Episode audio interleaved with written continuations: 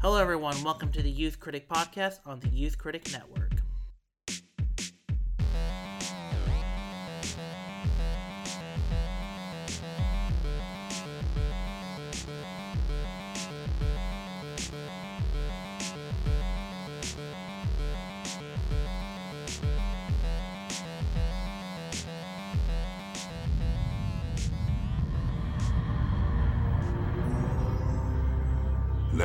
Tells of a ring created by an ancient evil that gave its wearer the power to enslave the world.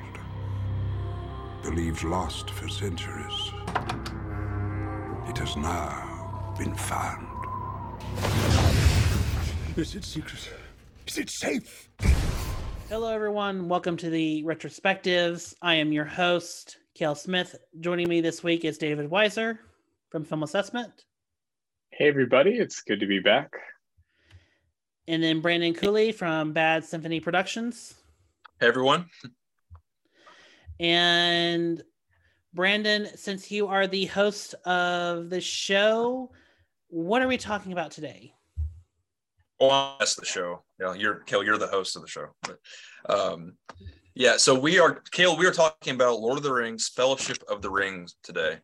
Um, and this is personally one of my favorite movies. I'd say probably my top five of all time.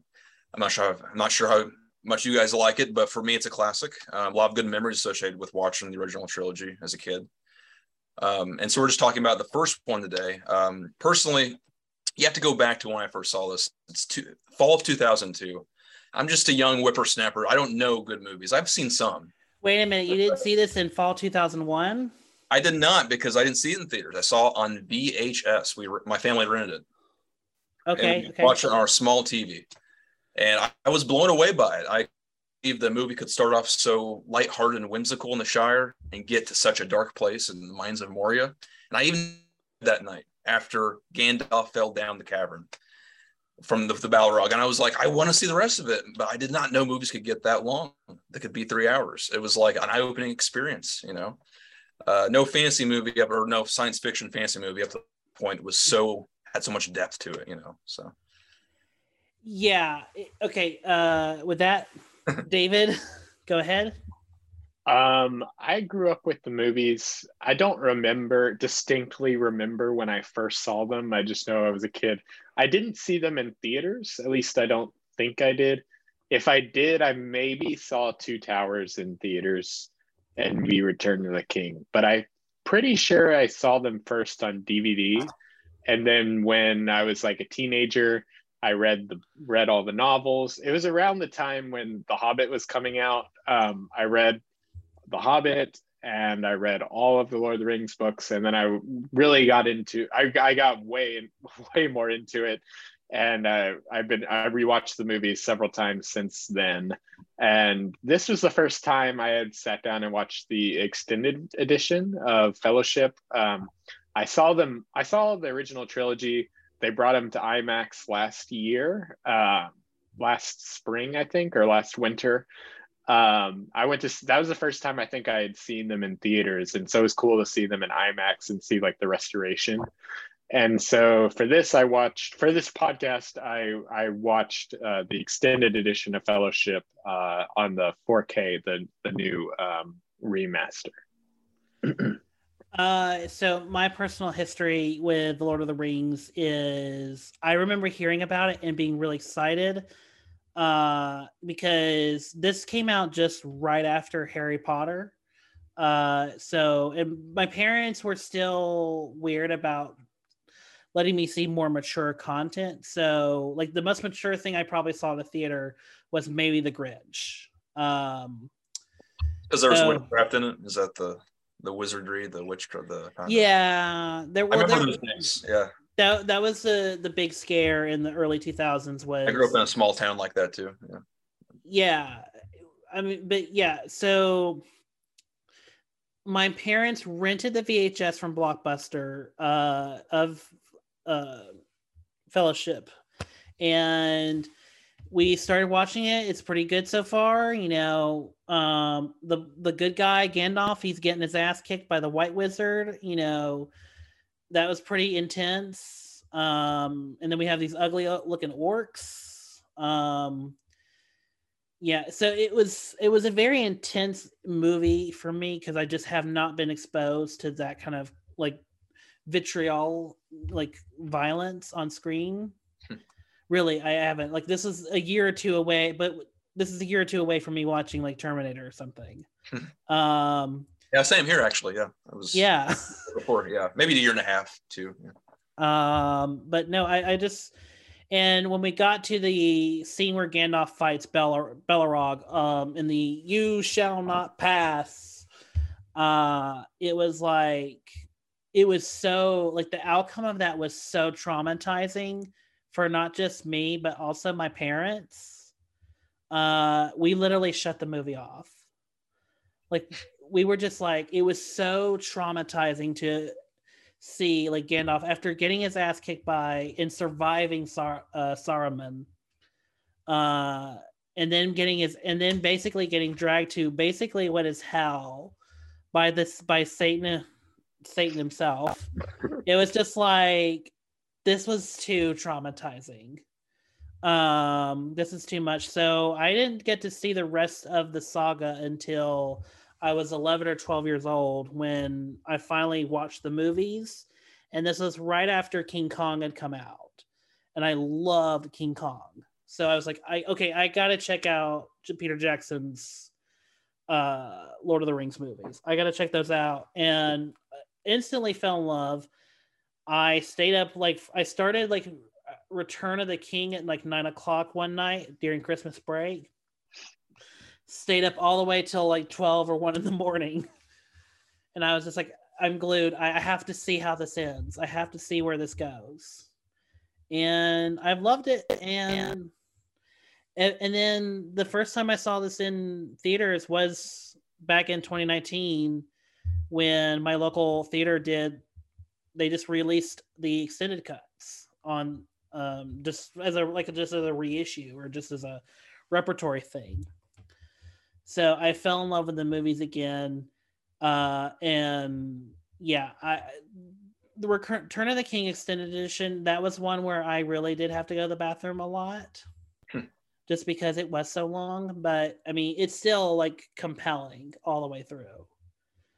Um, I will so, say real quick, I absolutely yeah. adore King Kong from 2005. I feel like oh, me too. It's never gets as much appreciation as it should yeah, I feel like that's actually at the level of Lord of the Rings in some ways, and it's a very well constructed movie. But uh, well, yeah, and and to and what's even interesting is, and this will kind of go into the history of the production a little bit. So back in the mid '90s, Peter Jackson and Fran Walsh, their company, uh, Wingnut uh, Films, and their uh, studio they built, uh, Weta Digital and Weta Workshop, they just finished Heavenly Creatures, and they wanted to kind of push themselves even further from what they were doing in Heav- Heavenly Creatures. So uh, Jackson works on a movie called The Frighteners with Robert Zemeckis, uh, with Michael J. Fox. They do the whole movie in New Zealand, including shooting it, everything. Michael J. Michael J. Fox hated being that far away from his family, so he kind of almost quit acting. uh, because of that and the Parkinson's. Um, but that's its own thing. So while the Frighteners is happening, there are three different projects that Jackson can do, develop or is developing like while Frighteners is kind of you know in in post production. He develops a Planet of the Apes movie called The Renaissance of the Apes with James Cameron producing at Fox.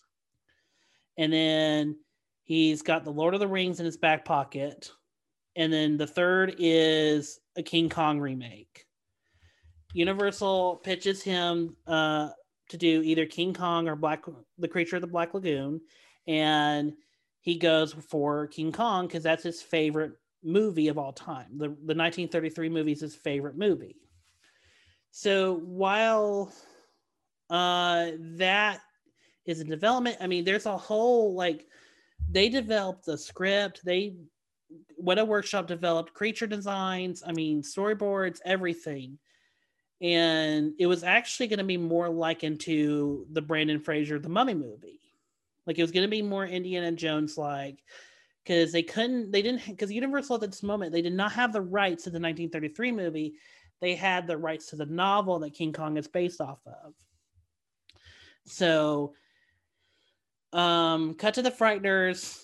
Uh the frighteners is a big bomb uh because it's opening on its, the third weekend uh after independence day which is uh, up in for the 90s the highest grossing movie of the 90s until titanic comes out like the next year so it loses to Titanic, and then Universal drops King Kong. Weta Workshop is in disarray because all of this work they've been doing for about five or six months on Kong is now going to waste. And in an immediate rush, uh, Peter Jackson uh, just gets the Lord of the Rings books and just is like, what if we do this? What if we do all three films? Or at the least, we'll do The Hobbit and then we'll do the Lord of the Rings uh, adaptation as a two-parter. So already Jackson is in the mid 90s. He's talking about doing The Hobbit and The Lord of the Rings, but just as its own contained trilogy. Uh, so the problem was MGM owned the rights to Hobbit and uh, United Artists, I think, had the rights to uh, Lord of the Rings, but Lord of the Rings had already been sold off to Miramax. So Miramax has it. He Peter Jackson goes to Harvey Weinstein to pitch his Lord of the Rings. Harvey Weinstein likes the premise. The problem is uh, Disney had cut so much of their funding for Miramax that Harvey Weinstein was like, you have to either do this is you the only way that it can be done is if you do it for one movie and we do it for 50 million dollars. So uh and peter jackson after some bickering it's alleged that uh, harvey weinstein was like i'm going to if you don't make this for this amount of money i'm going to send it to quentin tarantino and he's going to do it for 30 million dollars. So uh Jackson was like, "Well, give me like two weeks. Can we put it in a turnaround and see if anyone else will want to buy it?" Tarantino was signed on to do Lord of the Rings for a short time. Or? He wasn't signed on. It was just like it was more like a threat. Like he was going to threaten to give it to Tarantino. Could could have Samuel Jackson played Gandalf? A whole nother rendition, like Making the "You shall not pass" scene much differently. you shall not pass, motherfucker. Nope, that's what I was thinking. um, and the path of the righteous man shall be set upon. uh, but yeah, no, John that was Legolas too. John, you know, like that blonde wig. Oh my God! Yes, yes, yes, yes. My and and Michael Keaton is Aragorn, uh, or Aragorn. so yeah. no, okay um, but no, so um, that almost happened, and so he takes it to every studio. Everyone passes on it, except for New Line, and and the reason why Peter Jackson has like a foot in the New Line is because he pitched in the early '90s a Nightmare on Elm Street movie that would be like Nightmare on Elm Street six the reason it didn't get made was because they wanted to do a final Nightmare on Elm Street movie, and Jackson's script was just another installment. But they liked him enough to, that they all Bob Shaye and some of the other executives kind of kept in touch with Peter Jackson. So Bob Shaye he watches the sizzle reel in for uh, Lord of the Rings that made by Weta Workshop and Weta Digital, and says and and I should preface they were going into pitch to do two movies for Lord of the Rings. Two movies. Bob Shaye was like, "No, we're not doing two movies. We're going to do three movies. You're going to it's it's three books. It should be three movies. We'll fund all three movies." So Peter Jackson's just like so so we have a three movie deal. And, he, and Bob Shaye's like, "Yeah, of course." Uh, so Bob Shaye buys the rights of Lord of the Rings and makes a deal with Harvey Weinstein. That's why the the Weinstein brothers are in the credits of every Lord of the Rings movie. Unfortunately. Fortunately. Um, yeah. So, but it, that's and that's how the Lord of the Rings kind of became. Fellowship took another year and a half of development. They had to rewrite because they already had the two scripts, so they brought in Philippa Boyens uh, to rewrite the entire trilogy. They brought in another writer to help on on set rewrites for um, Two Towers, but we'll get to that later. Uh, but it's mostly just Philippa Boyens and Fran Walsh uh, doing a lot of the rewrites while Peter Jackson like spends the next year and a half getting an 18 month po- like production, filming production going in New Zealand. Um, some other factoids. Uh, so er- the original actor who was supposed to play Aragon it was Stuart Townsend. Do any of y'all know who that is? I don't, but I know the story behind why Viggo Mortensen was cast, though. Oh, do you want to take it? Sure, yeah. So he was given only 24 hours to decide if he wanted to take the role of Aragorn. Um, they called him up. They needed to fly him over to New Zealand really quickly to start preparing. And uh, he wasn't sure about it. He didn't know what Lord of the Rings was. And his son, who was, I don't remember the, his the age of his son. Let's say he was 10 or 11 and something like that. And his son says, Dad, you have to take this part. Like it's Lord of the Rings. You're going to regret this if you don't. So uh, Viggo Mortensen credits his son for convincing him to uh, to take the role of Aragorn. And it's a great story. And and the, what happened to townsend was that he didn't want to do rehearsals. He didn't want to train for sword fighting. He didn't want to do horseback riding lessons which i mean all of those things are so important to them uh, to aragon's character. Uh, so they got into it uh, to two or three days of filming with townsend and they just realized he's not the guy. Um, and Bob Shaye tried to warn uh, Peter Jackson about it because they were just not because Bob Shaye and his crew they were not seeing it either. But uh, they gave they tried they trusted Jackson to find his way to, to, to the character, and Townsend just was not you know, I mean giving full effort. So they fired Townsend, got Viggo Mortensen, and the other two actors that were so close to getting it, or in, terms of replacing Townsend, were Jason Patric and Russell Crowe. Those were Russell Crowe passed because he just done Gladiator, and then Jason Patric wasn't considered enough of a star, so it went to Morgan Mortensen. Russell Crowe um, would have been expensive. Yeah, I get it. Oh yeah, oh yeah, especially after Gladiator. I also know the Elijah Wood and uh, Orlando Bloom were the youngest on, out of the fellowship. They were, I think Elijah Wood was 18. Orlando Bloom, 17. maybe, 17. Okay, 17. Yeah.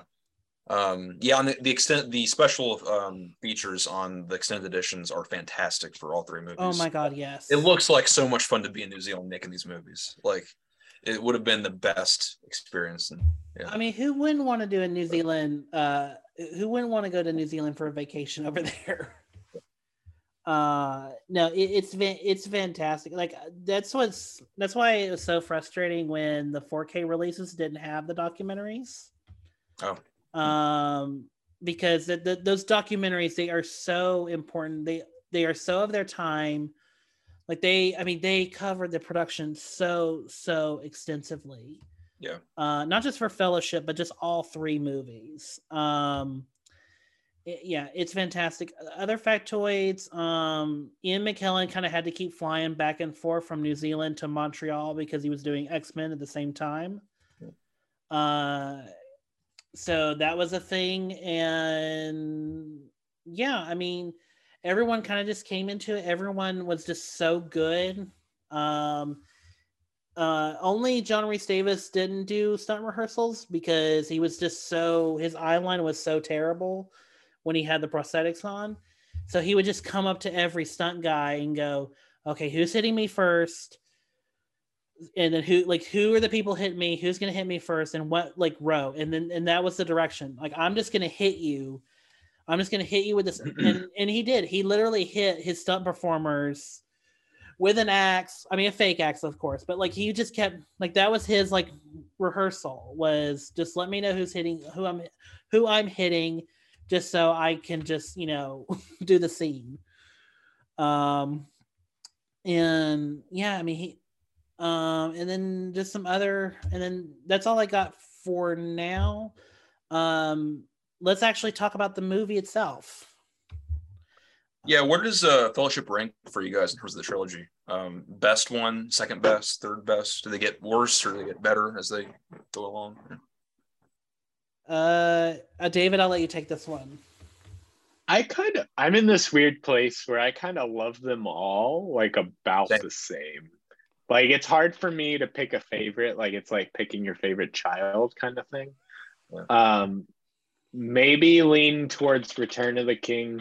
Some days, like I mean, the the Battle of Helm's Deep, like so amazing. That's like I love Two Towers, and so it's like, and then Fellowship is such a great start. Like it, it's it's so hard to pick a favorite.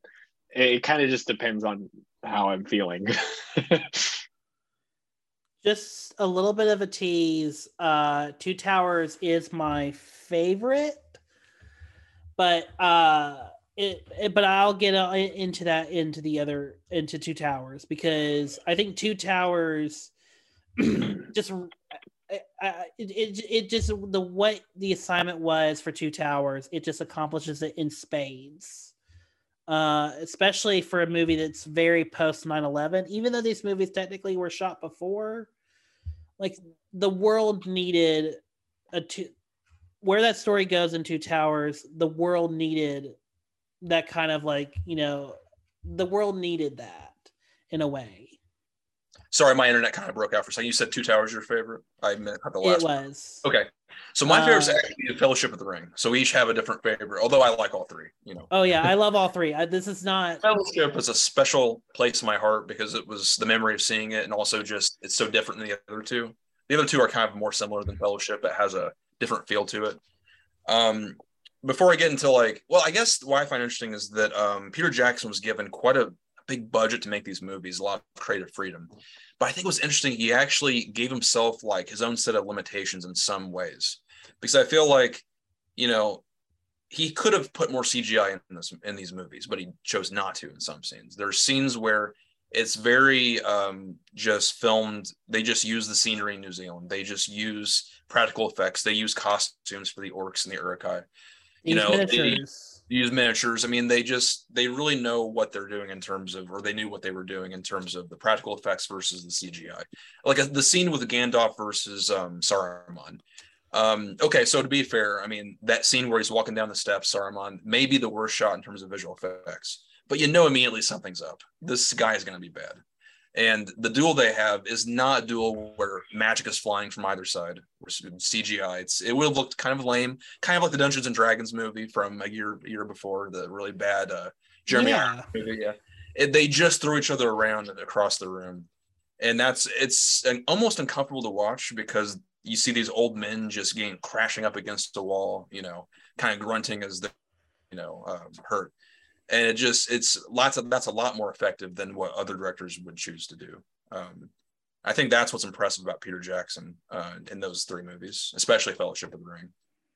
But yeah. And that that scene that you're mentioning like there's such like this visceral energy to like the camera work and the choreography and the, even the editing like it's like kind of choppy in a way where the action flows so smoothly.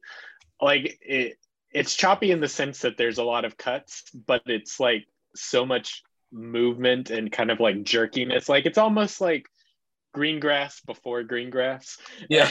like on the, bit, yeah. on the Bourne movies. Yeah. A little bit um like in in terms of like the the approach. Like and like it's just so and, and, the, and he, there's a little bit of that approach to the action throughout the but like he also balances out with a lot of long um one takes um and like a lot of wides wides and like really like a lot of like the stunning shots of like the environment. Like the the the fellowship especially like is very varied in terms of the filmmaking um maybe of the whole trilogy but i mean they're all i don't know.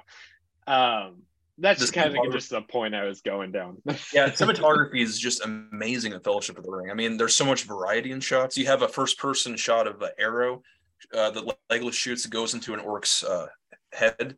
You've got a sprawling camera going across like at the very end of the forest when they're like all running toward the horn being blown. A, sp- a camera just tracking above the treetops, and you can see them running toward it. Um, and I can just name off examples like that. Um, it's just very you don't see that kind of camera work much anymore in movies. Um, It's Mhm. pretty rare to see. But. Yeah, and it and for and also, I mean, there's such a variety of care of creatures as well. I mean, not just like elves or not that sort of way, but I mean, you see a giant octopus just pop out of nowhere. Yeah. You see, I mean, orcs and grim bellogs. I mean, you're just like it's the, the way Jackson develops this world is so income it, it's so huge. Like it's massive. Like it, it and it has to be because it has to feel you know huge and uh, you know overbearing because we're watching these you know hobbits. We're watching frodo having to navigate all this. And that's what makes the journey at the end like his decision to leave the fellowship with sam all the more like gives it much more weight when we leave him at the end of fellowship because we know what's out there. We know what danger faces frodo and sam uh and and just and the rest of the crew but there that's but it makes the journey much more interesting. Like everything in fellowship sets up the journey for the next two movies so perfectly. It sets up the war between saruman and Ro- and rohan. It sets up uh, all the conflicts with the elves. It sets up all the, the love story between er- arwen and aragon so well. And um, and also it, it just like it develops the world so powerfully. Like there's to the point where i mean even even if you were to threaten peter jackson to cut like 15 minutes like i don't know where you would cut. Like it's so like this even for the three hour the the theatrical cut it's so like well paced it's so like they go from here to here we get you know um frodo sam joining and then Merry and pippin joining I mean, all the stuff with the ring, you know, Gandalf searching, you know, information about the ring. I mean, it's great stuff. Everything, even with, and constantly all the characters are thrown in danger. I mean, even the character Gandalf, I mean, he's basically disarmed from Sar- the person he trusts. So now it makes it, it keeps building to suspense through the picture the whole way through. I was going to ask. Um, so I have a favorite character for each movie, each of the three movies. Uh-huh. Um, who is your favorite character? Who for you guys? What is your favorite character in Fellowship? If you had to pick one, doesn't have to be the Fellowship. It can be any character in the whole movie, but in terms of the way the writing, um, you know what, David, take it. I, I have mine. If you guys want to, I think I don't really have a favorite character. I gotta say, like I kind of, I've realized I kind of just like the whole fellowship. Yeah, I realized I I love the character of Gandalf, and the reason why um, that character in fiction, the mentor character, that's my least favorite kind of character in most movies. But Gandalf, I really like Gandalf. He's the only mentor that really wants to work hard and work with the people he's actually mentoring. um, you know, when he figures out something's well, first of all, when he realized that that uh, Bilbo's going down the wrong path, this the whole room just turns dark, and he says Bilbo Baggins dialogue, but he just yell. He just kind of not, doesn't yell. Oh yeah. Well, he puts him in his place. Puts him exactly. Yeah, I love that. It's- It's like you know that he means business. You know, um, and when he figured when he he goes to his books when he's trying to research the ring, um, and he you know he goes with the Fellowship all the way. You know, I like what in Star Wars. You know, Obi Wan, Yoda. I love them, but they became hermits when things got tough. You know, Gandalf, he wouldn't do that. He would go straight with the heroes and fight the villain. You know. I mean, he sacrifices himself. Yeah. With the Balrog. Yep. Um. It, yeah. No. Gandalf is a great character for me. I mean, I don't know. Like on this rewatch, I really developed a mu- bigger appreciation for Boromir. Yeah, I was. That's a close second. I Mm-hmm. think Fellowship. Yeah. Like, there's just something about Boromir's character where it's like, it, especially what we learn later in the other two movies. Yeah. Uh, with his father and Faramir, um, like, in learning like really why he was searching for the rings so much. Uh, or really like what he why he believed he needed the ring so much it just adds so much more weight. Like Boromir is not is just, just such a tragic character, and Sean Bean plays it so well. And also, he's like one of the only characters that like lets go of his stoicism and actually like plays with you know Merry and Pippin. Like he, like he kind of just like you know like he's like a cool dude. Like he's just you know hanging out. Like he's just while Legolas and Aragon are being stoic and uh Gimli's just being grouchy. Um so and he has like and he actually cares about like their empathy, like how they're feeling. I mean, when Eric when not Aragorn, when Gandalf dies and like they're all just in tears. I mean, he he's the first one to like we have to give them a moment of empathy. We have to give them a moment to just like take it in. Um like so I really give Boromir even though he's so known as like the traitor, um, but no, I, I think Sean Bean plays it so so well. Yeah. Um, so that's and then also like while he is the traitor, he does sort of he in his death he does redeem himself in trying to help Merry and Pippin. He may not have been successful, but he I mean he took on a lot of orcs and and he called for help. Like where is Yeah. ev- like where are you walk where are y'all at? Um no, but his own royal family versus this fellowship that he's just met. That's kind of a hard choice. And yeah, he's kind of power hungry a little bit, and that's what why the ring ta takes over his mind. But he does actually mean well in the end. He's just he's not strong enough like Aragorn is, you know. But, and if I may counter to what David says, I mean, he like he redeems himself, but he redeems man because he immediately regrets trying to take the ring from Frodo. Like once Mhm. Frodo disappears and and he's out of his eyesight and he walks away and he's looking for Frodo, he immediately regrets like e- every decision. Like he he is the embodiment of the hope for man to rise again. And I mean, and even more so, his guilt makes him confess to Aragorn, Aragorn in his last moments. Like that's what's so powerful about uh that's what's so powerful about the ending is that he represents the hope, the humanity, and it and in a way it awakens something in Aragorn. Aragorn it awakens something in the other two characters as well like his empathy his way of um get like his way of handling things. I mean it's just so it's so per like like his death create basically adds more to their arcs than any anything that happens in the other two movies. Like it it's the first thing that makes Arag- Aragorn go I maybe can be king. This- so I think there's something that makes there's a couple things that makes the Lord of the Rings timeless in terms of its story and its uh, themes. Um, to get to this, it's interesting because I didn't know this until fairly recently. Um, I, I'm not I don't know much about Tolkien and his writing. I know only a few things about the, style he wrote in and like what he focused on in terms of mythology. But um, he actually really disliked allegories in fiction. And I love that because I don't like allegories either in fiction. I feel like I would have gone with Tolkien to see Avatar. and We would have both left the theater not liking it. I'm like, cool, yeah.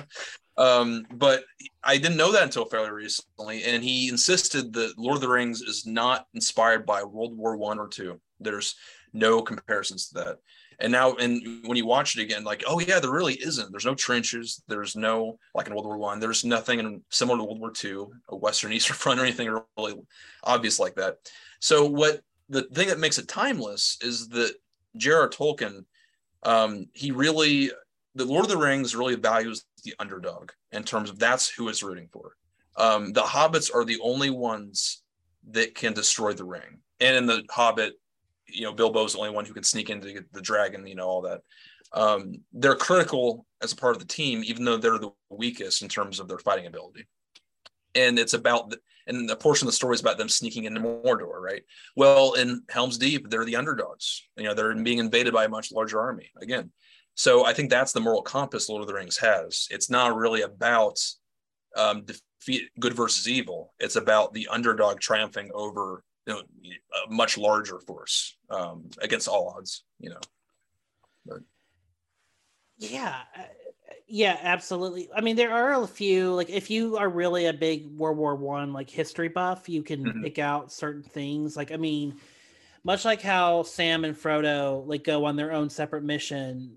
I mean, they did in World War One, like much like what now we know in 1917, they did send people on like different missions to go and sneak across em- enemy lines or go across you know different Sure. border lines to go and send messages to the other um to the other group or whatever so i mean i i you can pick and choose but i mean also you have to understand also J.R.R. Tolkien was a very environmentalist as well. Like he cared about the jungle. He cared. ab- I mean, he lo- he grew up in in a town of England or a period of England where his town was lush and beautiful, like the Shire.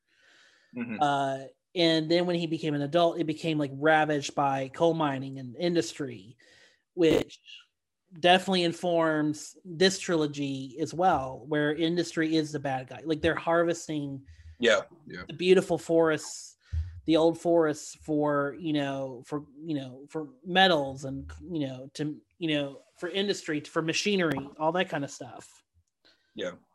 So it, it it's so it is like it is the amalgamation, and then there's some stuff from World War II as well. I mean, Hitler is basically Sauron. You know, Well, Uh, minor things. I mean, Hitler. Yeah. I guess I think I was meaning more Star Wars having pseudo Nazis, you know, as the Empire and like having very obvious like call call outs, shout outs to those that kind of iconography, you know. I mean, Lord of the Rings doesn't really have that much like there is no direct correlation like history in terms of like visual um visual cues, you know, but I'd have to look at individuals. Maybe there's a few that is in there, but yeah. I mean, it's subtle. I mean, it's very like you can draw a line of how like Peter Jackson was a huge World War One fan, and then he would go and make that um doc that World War One documentary, "They Shall Never Grow Old." Like you can see like Mhm. where, Yeah. like even then he's playing he's playing in the same playground as that documentary. Sure. Um, so, but yeah, it's it's very interesting, and then um, in an interesting kind of way, uh, he he doesn't like English tales. Like he never felt like England had or England itself had their own mythology. Like even King Arthur is kind of taken from stories of the French. Mhm. Uh, so he wanted to create his own mythology here uh, with the Lord of the Rings, England's mythology with the Lord of the Rings. Uh, so that's why there's a lot of like European settings, a lot of English characters, a lot of like you know English sensibilities, that kind of thing. Even though it is shot in New Zealand, um, Yeah. but still, it's it's the idea. It's Tolkien's idealist idealized way of of looking at England and what it could be. What you know, and also I kind of found it interesting in my research that he kind of viewed the reefs as politicians. The Um, Ring race, you mean? Ring are they ring rays or reefs? I Right. think wraiths. Ring rays. Okay. Yeah. He kind of developed. He kind of felt like they were pol- corrupt politicians uh, that didn't see the the boundaries between good and evil anymore.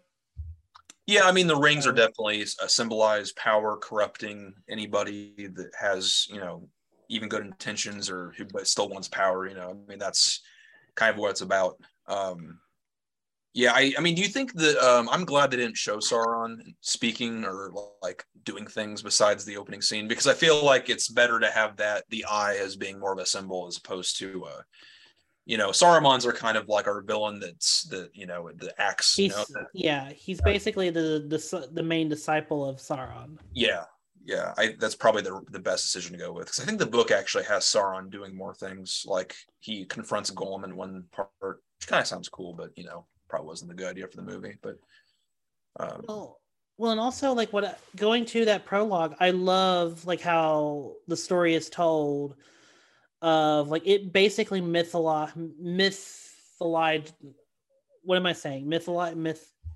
It it creates this myth for Sauron, like it it makes him mythical. There it is, mythical. Excuse Yeah. me. It makes him mythical because I mean, even how he shot. I mean, he shot with low angles, but he's still dominating the frame. Uh, he's still like this mythical villain that is taken out because his hand got cut off and um and that's and and that's what kills him that's what defeats him and I, I love like how they they create this myth around him, and then myth, the myth around the ring where you know Sievil uh, I'm sorry I mispronounced it but that's how I keep hearing it Sievil uh who cuts who collects the ring he keeps it and I love like how it just it manip it turns everyone over. Everyone that's ever been in possession, even Bilbo, as good as it, good good-hearted Bilbo, he you know he he still is addicted to the ring. He's still possessed by it. Yeah. And um yeah, it, it it's I love how the ring like even the scene where they're all so they're all at the in Rivendell, right? Mm-hmm. And in Rivendell where like they're talking about the ring, they're building the fellowship, the ring where everyone just starts arguing over the fate of the ring. Like we should take the power. No, we should destroy it. No, we should keep it for ourselves. Like and then Frodo makes the fateful decision of I have to take the ring. No one can do this because I'm the only one that's not freaking the fuck out over this ring. um like it's such a powerful thing and also i mean you just see the way because he because Gandalf doesn't want Frodo to take the journey. He views Frodo as a kid and as a young person who's so much to live for, but Frodo's right. He has to take the ring. Uh, he has to take it. And Gandalf's reaction to Frodo's talk, I mean, it's just that alone should have won Ian McKellen the Oscar. Yeah, who won that year? Um, Oh God, don't make me. Um, the Jim Broadbent and something. I don't know why I know that. Moulin Rouge. No, no, that wasn't. It was nominated that year, but he didn't. Wasn't for that. Uh, while you look, David, what what else do you have to say on? Um, let's see. Oh, I mean, while you were kind of talking about the prologue, like I love how it it it manages to like you you were saying create this myth and like kind of this legend and like the way that the world building and exposition like kind of come together with Galadriel's narration to kind of paint a picture of the story behind the ring and kind of everything that's led to what um, what our heroes are facing now. And like just in general like the the way that it sets the stage for kind of the general the broad scale conflict that is um, gonna befall our heroes. And then like kind of bringing it down to like a small scale for like kind of the wholesome hobbits in the shire you got all we got bilbo's having a party and then it's like okay now things are serious like and things kind of as you were saying earlier about how um there's suspense builds over the course of the movie. We start in this kind of like wholesome place with the Shire. And then as they go along their journey, the danger kind of escalates. Like we have the ring wraiths come after them. And then, um, then eventually there's like all of the bu- business and uh, the mines of Moria. Um, we have someone actually die, or well, they think Gandalf's dead or whatever. Um, and then they kind of go on and then they're like seized by these elves and then they meet galadriel in the flesh and she kind of goes a little crazy uh, when she's alone with frodo a well, little bit. right. And that's the scene where she where frodo again frodo spends the whole movie doesn't want the task. Like he spends basically the whole movie and then i would say the climax in frodo's story arc is his conversation with Gladriel. Because he hands the ring to Gladriel and Gladriel almost takes it, but then you know, I guess her power makes her spaz out. Um, yeah, she has yeah. a little bit of like kind of a darker that moment. Yeah, it's not my favorite moment in the movie. That's kind of uh they went a bit too far in that direction in terms of her uh, wanting the ring that much. Um, yeah. It was Broadbent for Iris, who won Best Supporting Actor, which I haven't seen. Um, but a good argument for Ian McKellen winning and Sean Bean being nominated for his performance too. I think, but um, uh, one thing, the details in this movie are you don't notice them at first, and I didn't notice it, but um, I heard Peter Jackson explain that the the fight with the troll in the mines of Moria, um, the way he wanted it to go, besides the action being good, if you notice the very end when Legolas shoots him with the arrow, that he makes this moaning noise and music starts playing. That's the opposite of like a victorious kind of moment. Um, and Peter Jackson wanted everybody to feel um, sorry for the troll because even though he was bad technically fighting the heroes, he was chained technically by the orcs. Um, and so there's almost like a King Kong kind of element to that, where it's like you know he's the beast and he wasn't in the such he didn't want to be in these caves in this cavern, you know, uh, in these mines. And so there's small details like that, something I, I started noticing um, upon further viewings, you know. But I never read the scene that way, but now that you say it, I, I see it like immediately. That was like, his I'm like, oh, yeah, and I'm like, wow, that's true. I felt it was different. Yeah, it was uh, not the typical kind of you know battle scene. Yeah, Yeah. no, it, it I don't now I gotta rewatch that scene again. Didn't it's that. the noise is very noticeable. It's like I was when I first saw him, like that's interesting. Yeah, but um, yeah, I mean, it is quiet. Like it's very quiet after that scene. But I now, now I need to rewatch it to kn- understand that context even. better. The line that I love, I don't remember when it happens, but um, the, the explanation for why the Balrog is, is that the dwarves who are all dead at that point, they dug too deep. They were too greedy. So even Yeah. though, even though they didn't have their own ring, or I think maybe they had a ring at some point, but even the miners were too greedy and they dug too deep and they uncovered a Balrog. I like that. That's the explanation for why one's there. Like that's neat. and it's such a sad scene because Gimli is so excited to meet like Mhm. his brethren and family, and I mean when you get to the like the grave, the the the marble slab like gravery or grave blah, grave there it's so it's so i mean it's so heartbreaking you know?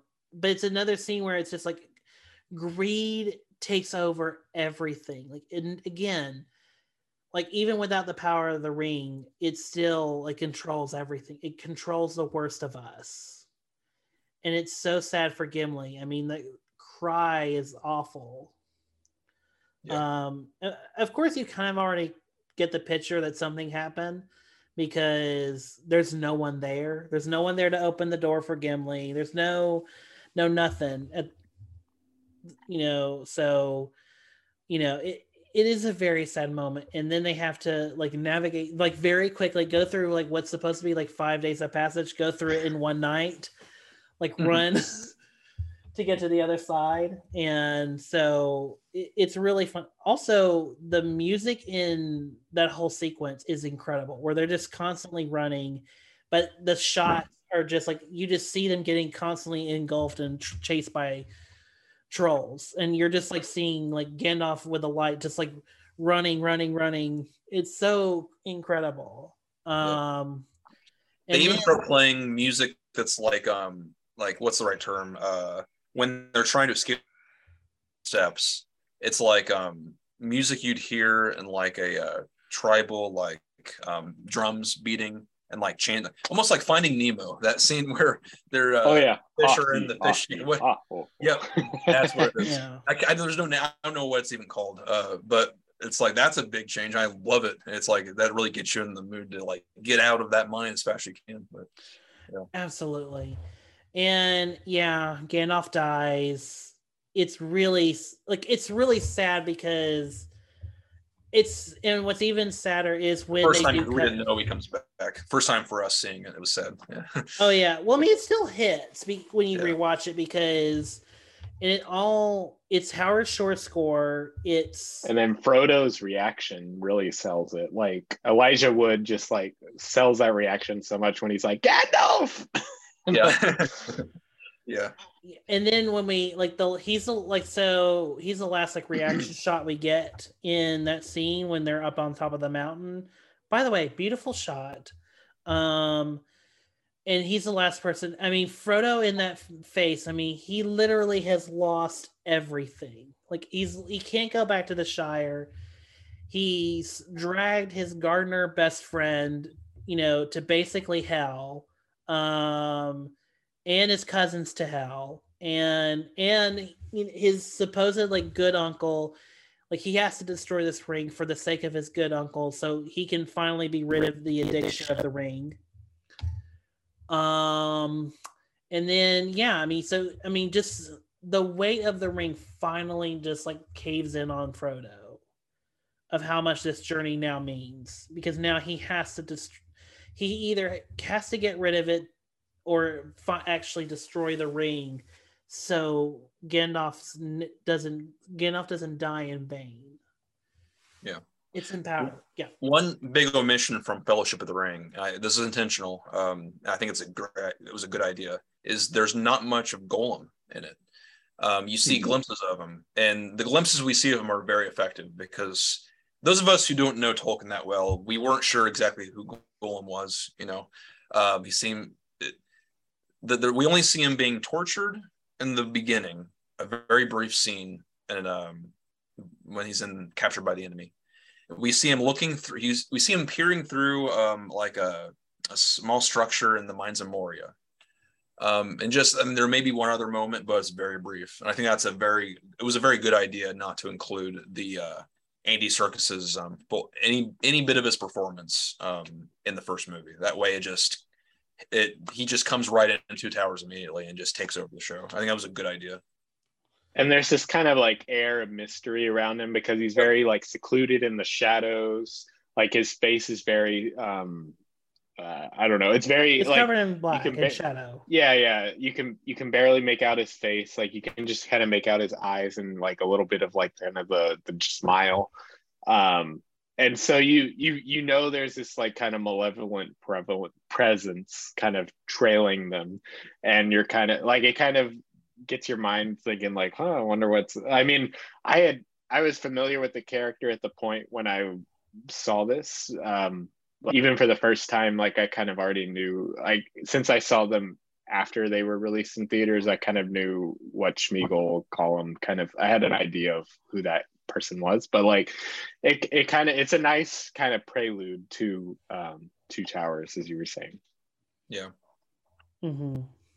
since the previous cgi character we all knew was jar jar binks none of us were ready for how great andy serkis was going to be or how real that would feel like the cgi mm-hmm. and the the way they filmed his scenes but yeah god yeah i can't wait for that i can't wait to talk about that because it's so it's so incredible what Andy Serkis pulls off, and the way they set him up here is again another mystical thing. Like he's cursed.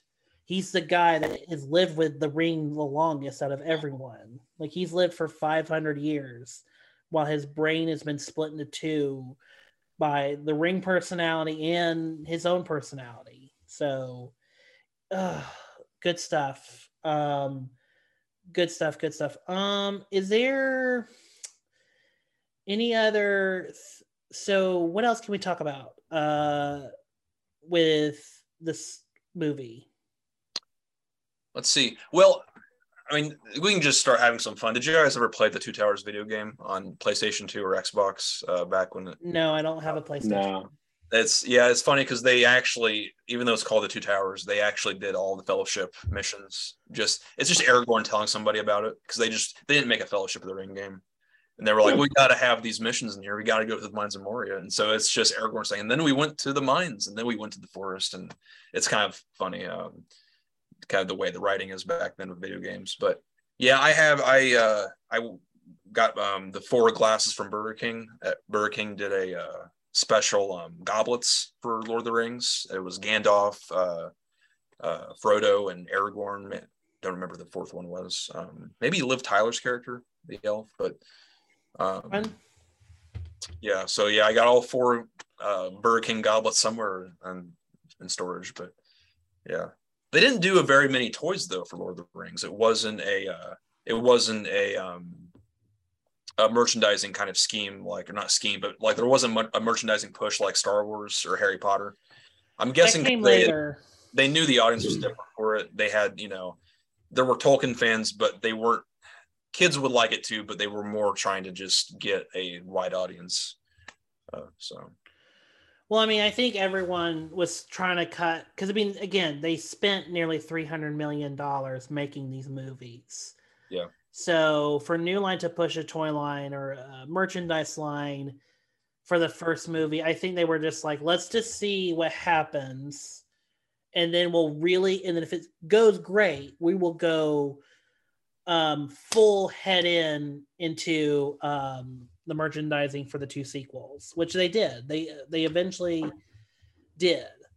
Um, and yeah, I and yeah, speaking of Arwen, I really do love her character, even though she barely has anything to do in this trilogy other than just to be in love and then also be in quick cuts of a nice video music video um that's about to break out. Um actually the top five billed in the cast. And if she was paid that much money more than all, that's a I, I wouldn't. Yeah, it's, it's kind of weird, but um, I get that though because she was in Armageddon before that, and she was more of a well-known name in some yeah. way.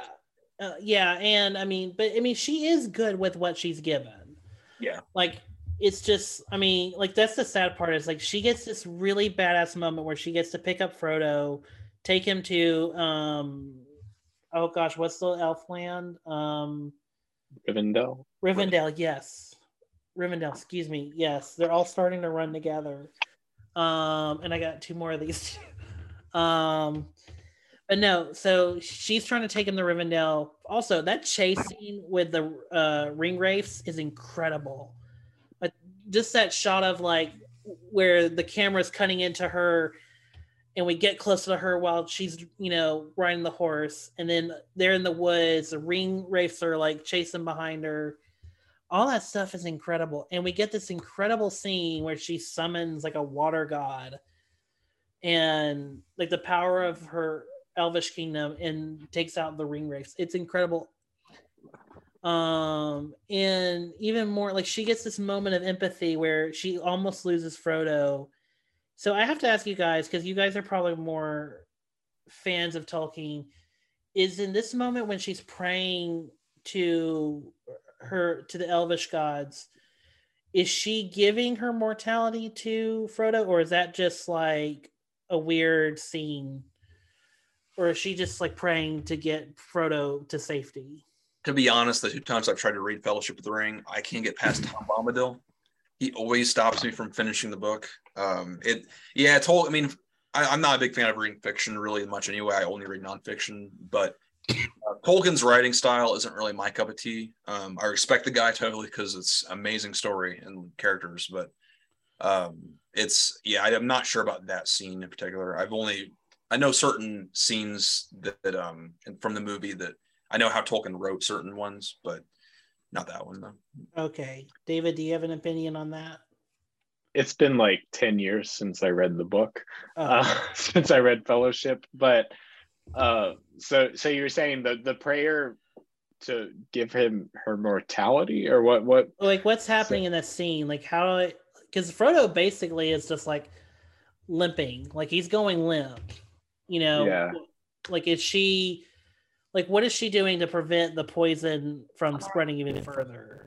Other than i guess frodo is just like in in between consciousness of state or states of consciousness. Like what is happening in that scene? Like how is frodo alive think. in the next scene? I would say the elves while not being the strongest part of lord of the rings as a whole they serve a very good purpose and that purpose is them saying that we are out of here you know we don't want to be a part of this alliance between men and elves we don't like this anymore you guys the men have messed up you know they they're uh they're more stoic they're more wise they they live longer and they don't yeah i mean I'd say the strongest character in terms of the elves would be um, the one who helps them and help. Yeah. Comes deep, you know.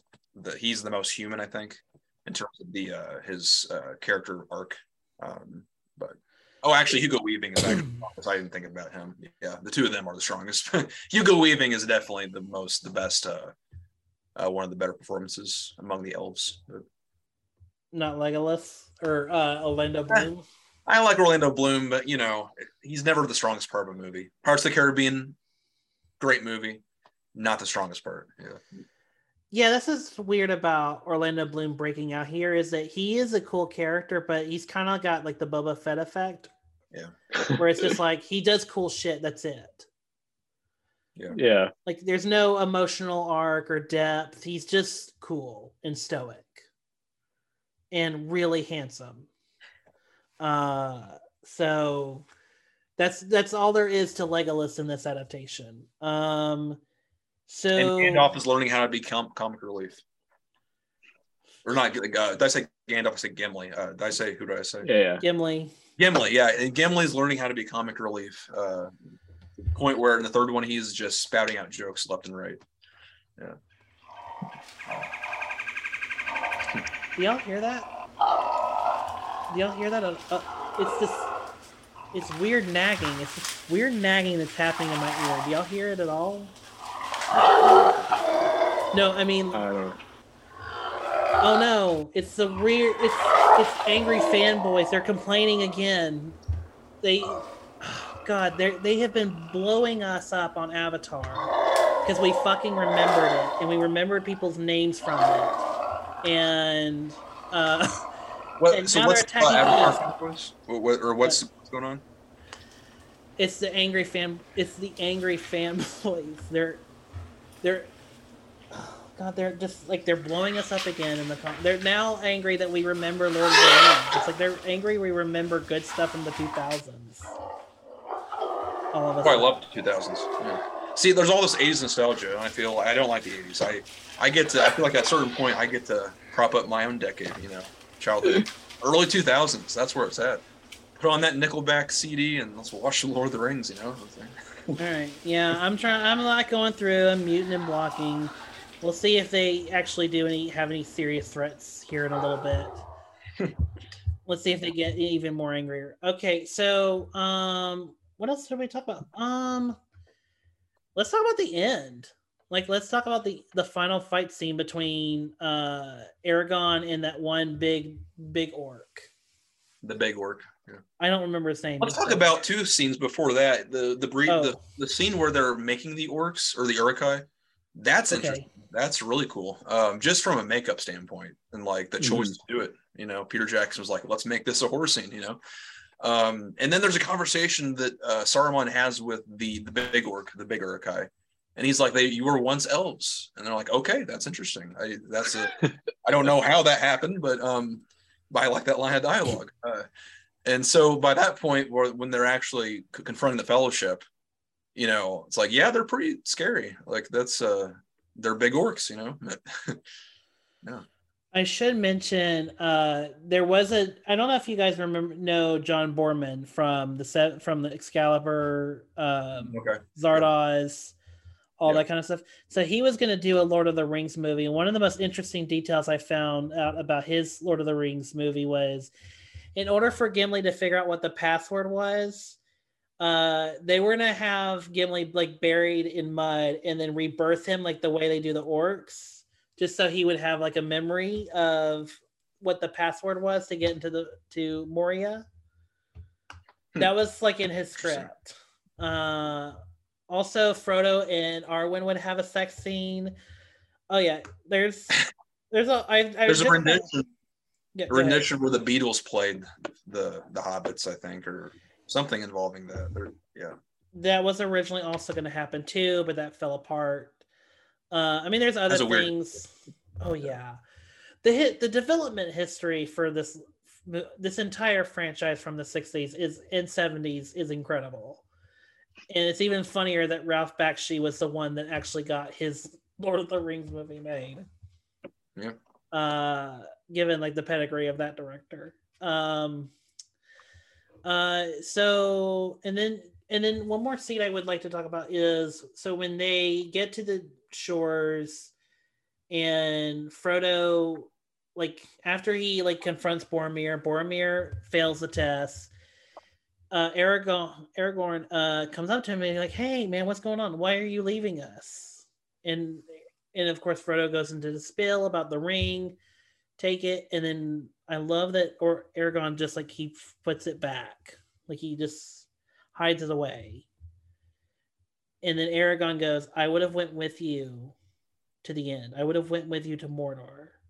It's a great Mhm. line. My God. Again, Aragon is such a great character. Like fuck. Hmm.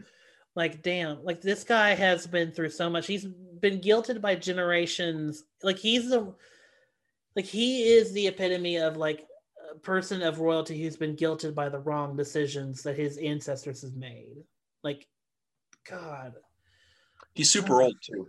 oh yeah he's 87 Um, years old Yeah, so it makes him wiser than a lot of his uh, contemporary, uh, you know, royal family members. you know, uh, Rohan and all the other places. yeah i mean well yeah and also it's and also this goes to like why viggo mortensen was casted is that he pulls rugged very well. Yeah. like once you like get him in costume and with the long hair and everything i mean the dude looks like he's seen every war any war. Like he's seen it all. Like he isn't that's what makes him so like worthy of being the king later on in this in this trilogy uh yeah no it's fantastic. Um what are some other things to talk about? Uh what about the score? Does anyone want to talk about the Um, score? Sure, yeah. incredible. Um while you one thing about like i guess the score in particular while we were kind of talking about like kind of the threat of the Uruk-hai like i, I love um what howard shore's kind of his little motif for the Uruk-hai when it's like dun dun dun dun dun dun like the kind of drumming. And as they're running like so quickly like and it, and i think that kind of visual of them running kind of like kind of like un- inhumanely fast. Like they're like they have such speed to them and they're so large and like robust and like kind of the the music behind it kind of it has the same effect as like the imperial march in a way where it kind of like gives it this like kind of bravado. And so like that that sequence when they're they're running through the forest and you got the the whole little um uh, motif underneath like it, it just like it, it builds them up to be this menacing threat. So when they finally get to there and they end up like kind of ambushing them and they end up fighting them off and then the fellowship gets split up and then they they steal two of the hobbits and they kill boromir like it, it they it feels like they lived up to this um the setup of them being these great this great threat Yeah, and the Shire music, it's very um, whimsical and happy-go-lucky. Um, very good choice for that. Um, contrasts very well with that that music, um, and just the main score is excellent too. The one the it's not really like epic in the same way that Star Wars is when Star Wars opens every time. It's more of it, it eases you into the music kind of. It starts off kind of slow, um, and it, does get epic, but it's a very it's kind of like the journey itself. It, you know, they start off um, starts off easy and it gets you know gets more um, epic. You know. Yeah, and and and to your point about the music in the beginning, I mean it's just it's the ring theme every time we open each of these movies. It's the theme of the ring. You know the the tragedy, Yeah, the, the the pathos, the everything like everything that's attached to the ring. It is every time we see the ring, there's the motif of the ring, and it opens the movie every time because it is Sauron is the Lord of the Rings. I guess that's the equivalent of the Star Wars opening of the title. And but in Lord of the Rings though, it's almost sad music in a way. Mhm. it's very it has this kind of like sinister nature to it and It's like kind of in tra- tragedy yeah this melancholy That's why I would describe Um, it. Yeah. yeah yeah that's a that's a great way to describe it And so Star Wars, like, here we go, we're gonna have some fun, and then Star Lord of the Rings is like, we're gonna have fun, but this is kind of a story that's more, you know, has sad elements to it. It's like, uh, you know, that's that's yeah, that's interesting. yeah, it's tragedy. There's pathos. There's s- a sinister edge, um, but also, I mean, but then you get to the title cards of like the Fellowship or the Two Towers, and each one is very emblematic of what each one is. Yeah. So this And one, actually, the yeah. extended edition changes when that title shows up because I've always liked the theatrical uh, Fellowship showing up next to Frodo in the Shire, and then in the extended edition they change it up, which is a small thing, doesn't matter. But i noticed that because this is the first time i'd ever seen the extended and i was like wait what i, I don't remember this I love that I- shot of Frodo, and I was like, you know, it really should be there still, but it's not even really a complaint. It doesn't, it, you know, small thing, but Yeah, just a mild complaint. And Um, then while we're talking about the music, like in addition to Howard Shore, like I just want to credit Inya. At least that's how uh, she's credited on the uh, on the score, like on Spotify. Um, so I, I forgive me if I mispronounced her name. Uh, but like her her like ethereal voice, like kind of that comes here and there for a lot of the like kind of elvish stuff. Like it's kind of incorporate. She's incorporated with um, the Rivendell motifs and then like um when the fellowship is breaking her the the is it dreams or hold on let me get the song title I know the most popular quick. song at the time was "Who Can Say." Uh, I don't know if that's the one that she sang for the movie though. I think it was a different one. it's the um in dreams in dreams that's what it is Yeah. that that song like is so has this like like it, it really captures that like bittersweetness of the fact that they're splintering and kind of like the the whole tragedy of it all. And like it, it's just like the perfect song for that moment. Yeah it's it is. And then what's so great is it's you get to the end of that movie of fellowship and you see like you know we say goodbye to boromir we've pushed him over a river um with his sword we see the two hobbits they're walking up a hill we have two hobbits missing and then we have eric aragon Eric, excuse me. I keep calling him Aragon. It's Aragorn. Excuse me. Mhm. Aragorn, uh, Legolas, and Gimli. They're both like, so is the fellowship over? Is our mission over? Do we just go home? He's like, no, we're we got to go catch Merry and Pippin. They're we we're not going to let them torture and be tortured to death. So they're on their journey, and then you get this cool epic shot, wide shot of of uh uh, Sam and uh, Frodo, and Frodo's just happy that Sam's with them. Also, that pre the scene before, like Frodo almost letting Sam drown, uh, like that is so heartbreaking. Like, damn, Sam, you do not have to go that. Like, whatever, like Gandalf said to Sam to make sure he would stay with Frodo. Like, damn, that really stuck. Like, Frodo will or Sam will not leave Sam will not leave Frodo without a fucking fight. Um God. Yeah, it is Aragorn with an R because Eragon is that that sad spinoff the book series that was written. A re- it's the other 2000s um, fantasy epic based on a, a best-selling novel the one we don't talk about anymore. The Oh, Aragorn.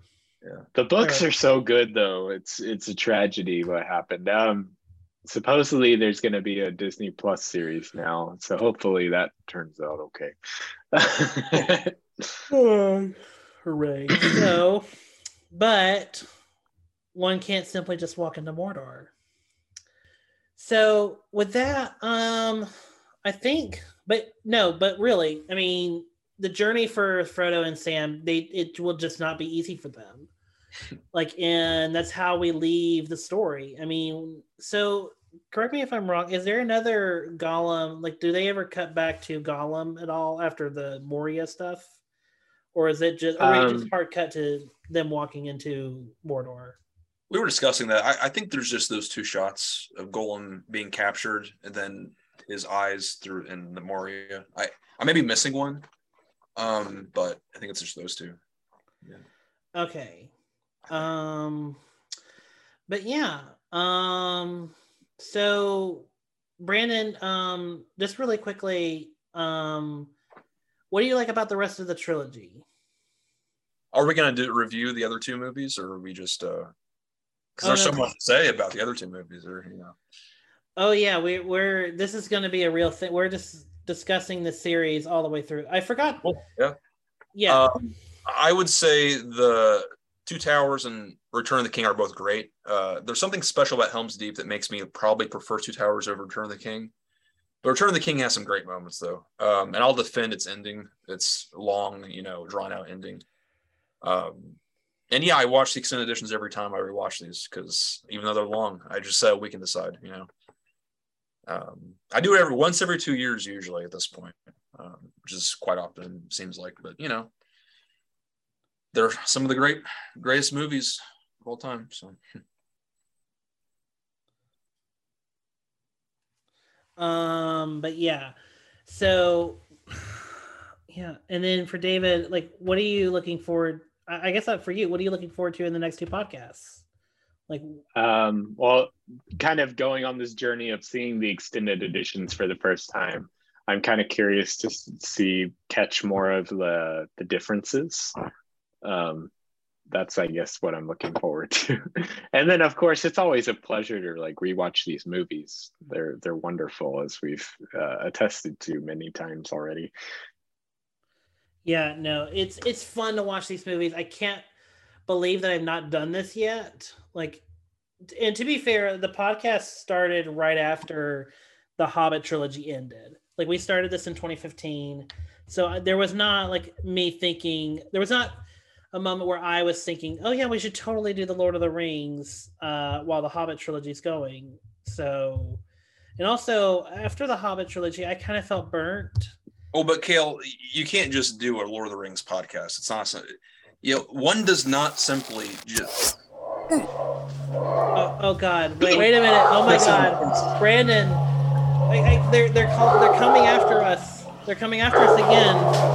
Um, coming after us. Where, what is these orc sounds? Like they're louder, louder.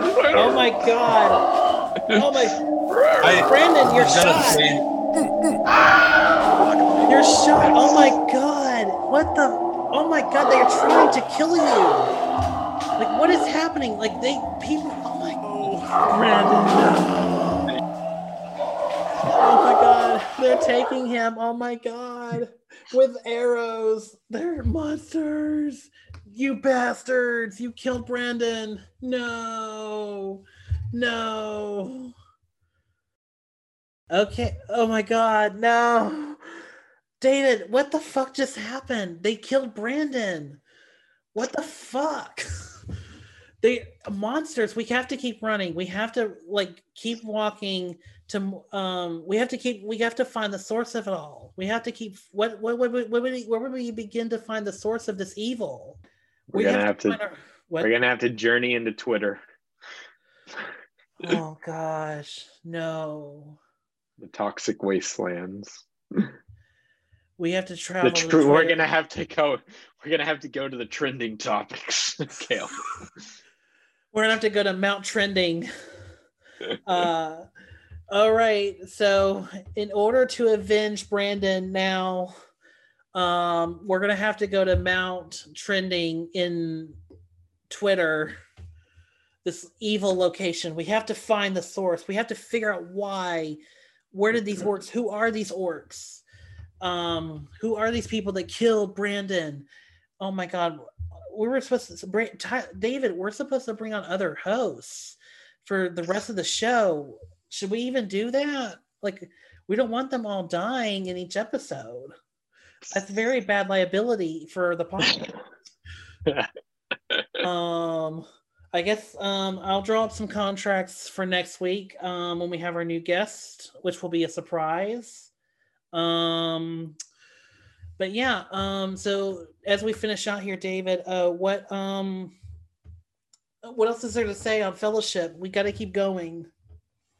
Um, we were kind of touching. You were touching on the scene with like Sam and Frodo I love like the the the shot of his of them of him grabbing Sam, like kind of just their arms kind of um, embracing as he kind of pulls him out.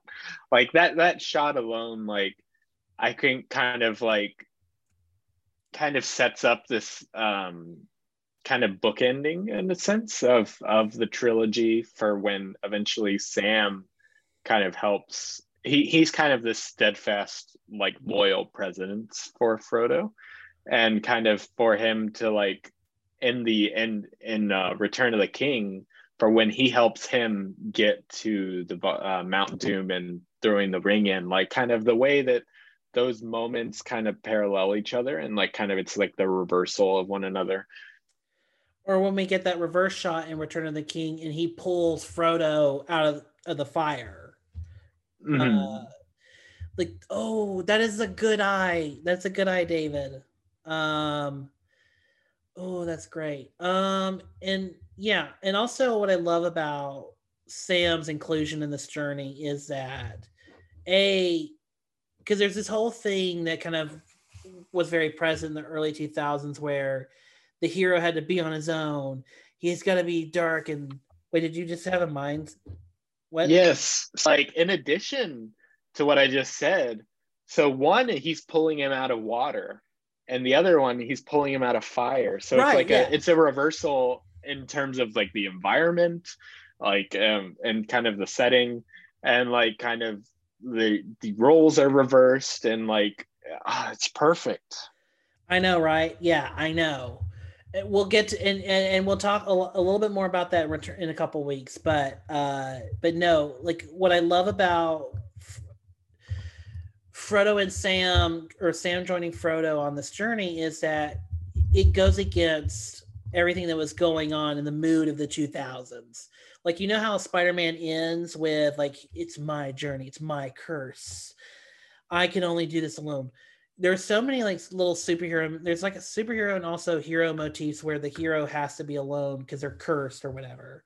And frodo throughout this whole movie feels like he's cursed. But then when he pulls sam out of the water it's this moment of realization for frodo that he's not alone. Like he has this this figure from the shire this this what what represents everything good and great about the Shire, like it's going to accompany with him on this long and awful journey towards Mordor. And you know, and I just love that the movie just like even getting ahead of the curve, like no, the hero's journey is not one where you do it by yourself. You have to do it with others. And it's great to have a friend going to hell with you. Um so with that that's what i and that's what i love about the end of fellowship so much especially just sam i mean just crying because i mean he can't leave frodo. Like he Mhm. just can't. Like and it's so sweet and beautiful. Um yeah and i just i even like like what everyone just changes. Like that's that's the best part about this. Like this is a cliffhanger but it's not like oh we're just going to catch back with everybody in a year. No there's an actual end point. These characters change. Um we'll check back in with gandalf later when he gets done battling balrog. Um and yeah we'll we'll check back in. Poor boromir sean bean thank you so much for always dying in your movies. You know you do it very well. You're like an expert at this point you and willem dafoe um do very good job at dying. Um and yeah this movie became a huge hit uh making like 900 million worldwide or close to it and got the most like broke records of how many oscars it got nominated. So it had a dune part one situation and it was huge. Like it became the cultural phenomenon. And then uh two towers would continue the same and then we'll get to return of the king and all of its oscar glory and and and we'll and i'll pose the question to you david but we won't answer it until return of the king. And i want you to think about this in the next couple weeks. Does return of the king earn its best like all of its wins in 2004 at the oscars? You don't have to answer it now but just keep stewing on that for the next two weeks. Okay. um and and i'll be thinking about it as well especially since i'll kind of look and see like what was some of the contenders and what was some of the runner-ups of that year. Um but yeah. David is there any more to say on fellowship? There's always more to say on Oh, these jeez. movies, um, but I'm not, I'm kind of honestly getting a little tired, and um, me I too think we've kind of said we've we've spoken our piece. These are wonderful movies, uh, Fellowship, especially. Um, I can't wait to watch these other two in this new way uh, with this with the extended editions, which I've always kind of meant to watch, but I just never like kind of pushed myself to do it. And so it's nice to kind of have this as like a motivator to get through them. Um, so yeah, that's kind of where I'll leave it. I feel like there's there was probably more things we could have touched on, but like there's so many tales to talk about in these movies and uh, we're we're going to be talking a lot of Lord of the Rings in the coming weeks. Absolutely, and uh, and I know we've kind of skipped over Merry and Pippin, but I'm purposefully saving them because they have basically their own subplot in Two Towers. I've always had trouble when I'm watching the movies, kind of discerning which one is Merry, which one's Pippin. And this one, this time, like I tried so hard while I was watching to like track which one was which. Like, and I was like finally figured out. Like, I was like, okay, Dominic Monaghan is Merry, I yes. think. And so that's that's finally how I was able to like okay I'm gonna look more closely at their faces because they look so similar. Like uh, like they're really like like Frodo and Sam are very easy. like I mean they have the they're easy to tell apart in terms of like the actors don't look too similar. They have different hair colors. They they have a different kind of physique even though they're both hobbits um, whereas Merry and Pippin, like they've always been so indistinguishable for me. And so like this time when I was watching it, I tried so hard to, and I think I finally might have figured it out by like kind of the Dominic Dominic Monaghan of it all helped me. Like now that I have his face burned into my memory, saying, uh, talking about Stark secrets and things only the Sith knew. Um, but uh, that that I think that was it. That I finally got it down. Yeah, it. Yeah, I can see because I mean I keep forgetting that one of them is named Merry, So like that's that's been my thing. I keep forgetting Sam, Frodo, Pippin. What's the other one? Because it is like you know, come on, can we combine the two characters at least? I mean, but as it as the trilogy goes on, like Merry and Pippin, they, they have their own kind of thing going, and it's sweet and mm wonderful. And well, and I promise we'll talk more about Merry and Pippin. That that will be our number. Well, it'll be one of our priorities. Uh, is to talk about Merry and Pippin because they are good characters, and we kind of did just skip over them, but uh, but yeah, we'll get to them later. Um, and with that, uh, David, where can the good people find you? Uh, you can find me in the the, the depths of Twitter uh, at weiser underscore David, and then uh, I have a blog called Film Assessment. I have not written about the Lord of the Rings movies, but I'm considering like I'm going on kind of this journey of like watching the extended editions. Uh, I actually, I think I, I don't know if I actually published it or not, but I know I had drafted um, when I went to when I watched them in IMAX last year, I know I had at least drafted reviews for them, but I may not have finished or published them. But maybe since I'm watching the extended editions, I may write about them. Um, I might like kind of wait and just kind of do one for like the whole trilogy. Uh, we'll we'll see. Um, but maybe I'll, I'll something will come out of this um, where I'll have something new on my blog. Um, it's just free time is so sparse now. But uh, my blog's called Film Assessment. You can check it out. Um, there are handles for social handle for that or Film Assessment.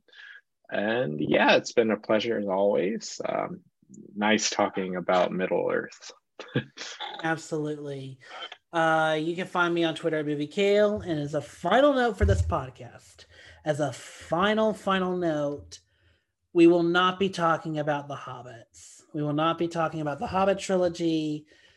We will not be talking about that. No, no, no, no, no, no, no, no, no, no, no, no, no, no. As Bilbo would say, no, no, no, no. Um, and that's the final. That's the final word on it. That's going to be our final word. And David's smiling, but you know that's the final word. So no, no, no, no, no, no, no, no. But again, thank you guys uh, listening so much. Uh, we will do this every week.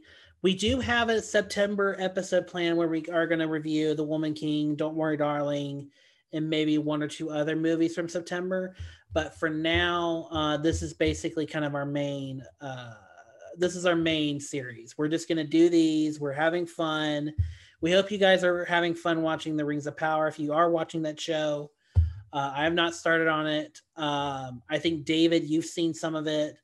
Um, uh, yeah, I'm I'm up to date on it. As of this morning, I caught up. Okay. no, I last night. Sorry, I think because this morning I watched Andor, or I don't know. Yesterday I caught up with it. You're caught up. But yeah, so mm-hmm. thank you so much. Let us know. Um, don't be a real troll. Don't be a real troll or orc like don't harass people. Don't harass people for loving avatar. That's rude. So rude. Um or anything. Don't harass people. Uh thank you all so much. Have a good night